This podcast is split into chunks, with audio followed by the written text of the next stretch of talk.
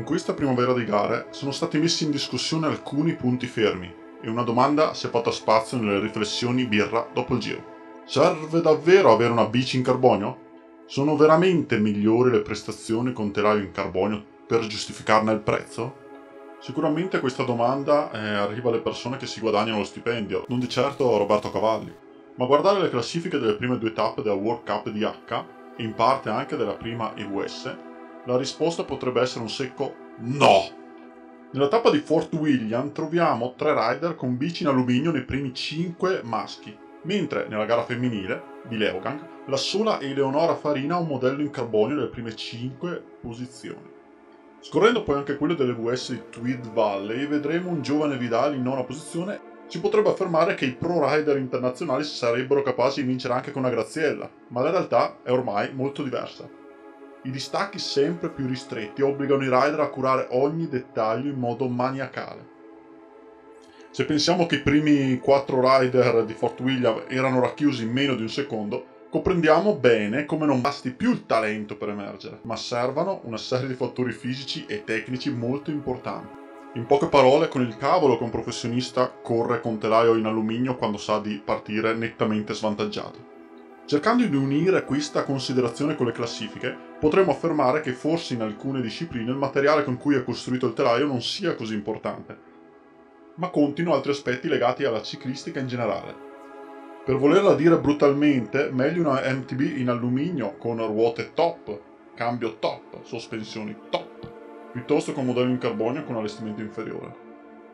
Non facciamo di tutta l'erba un sentiero, ma se questo discorso può valere per le discipline dove la componente di guida è molto importante, il discorso cambia se parliamo delle discipline pedalatorie. Nell'XC, ma ancora di più nelle marathon, l'elemento peso gioca un ruolo importantissimo, per cui sulle lunghe salite di una Hero, ad esempio, piuttosto che nei rilanci di un circuito di cross country, fra gli elementi da considerare per ottimizzare il risultato rientrano anche il peso delle masse in gioco.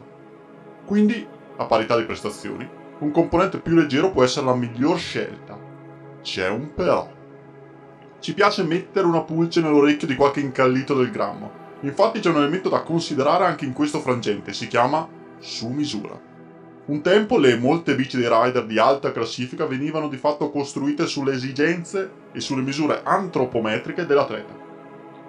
Questa possibilità è venuta meno con il carbonio. Anche nel mondo dorato della strada, le bici dei più illustri pro sono di fatto telai di serie a cui si adattano sella, manubrio e tipo, per adattarle alle loro esigenze naturalmente.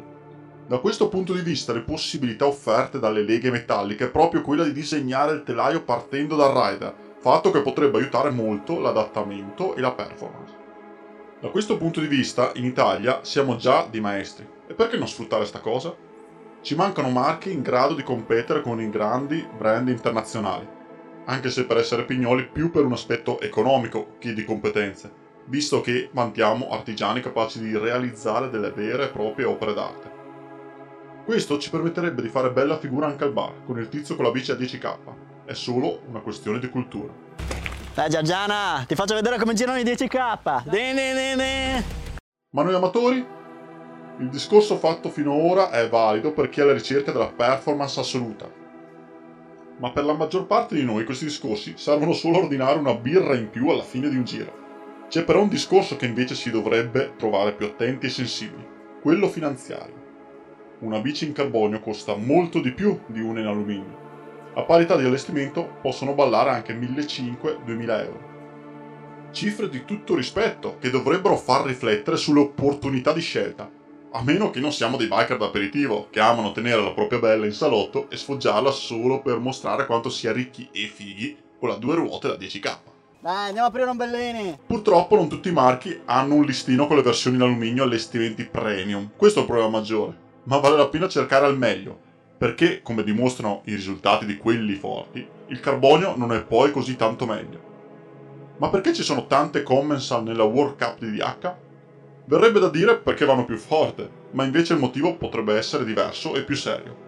Il marchio di Andorra, come altri, ha scelto la strada della vendita via web, azzerando di fatto la possibilità di fare promozione attraverso canali di vendita tradizionali, ovvero i negozianti, che dando la bici all'atleta locale creano un meccanismo di identificazione.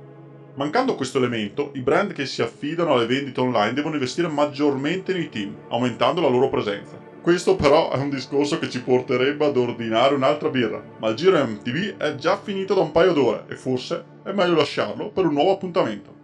Agli biker, lardo sentenza. Cerchioni da 1000 euro qua. La libidine sta qua, nostalgico, mica nel top di gamma. Ma io te l'avevo detto.